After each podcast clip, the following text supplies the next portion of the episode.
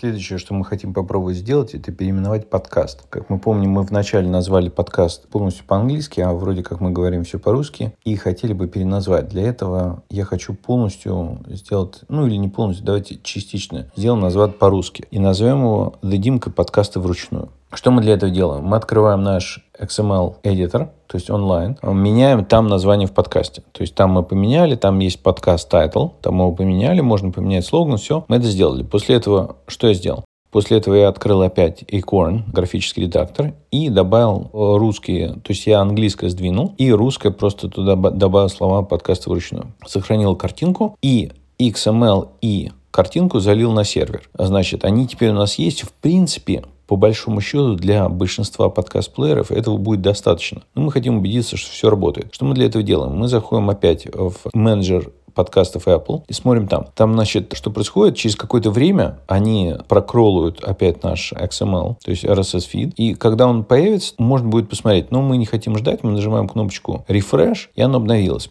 Что после этого происходит? Apple всосал из нашего XML вот это новое название и новую картинку обновил. И, в принципе, в плеерах сразу это не видно, но там у них уже будет видно. Прелесть этого, что они сразу создают новый URL подкаста. То есть наш полный URL теперь https://podcasts.apple.com/podcast/thedimka-podcast-experience-in-making/id. Он теперь заменился на то же самое thedimka-podcasты-вручную и /id. На самом деле оба URL теперь работают. Вы можете пойти по старой ссылке и по новой. Но новая теперь будет везде выдаваться. И когда вы идете по старой, она сразу будет автоматически редирект на новую. И у нас же, помните, в конце есть опять /id, и у нас там 16009022625, это вот ID наше. В принципе, если убрать все название, просто написать вот подкаст / вот это ID, то оно в принципе редиректит. Но когда в URL есть полное название, это лучше работает. И для поисковиков, и там для Google, Яндекса, они лучше индексируются и лучше у вас будут уходить. В принципе, если вы хотите свой подкаст продвигать, это нужно. Итак, что мы сделали? Мы переименовали в XML, обновили картинку и проверили, что все оно работает в Apple. В принципе, на этом достаточно. Наш подкаст теперь называется по-другому.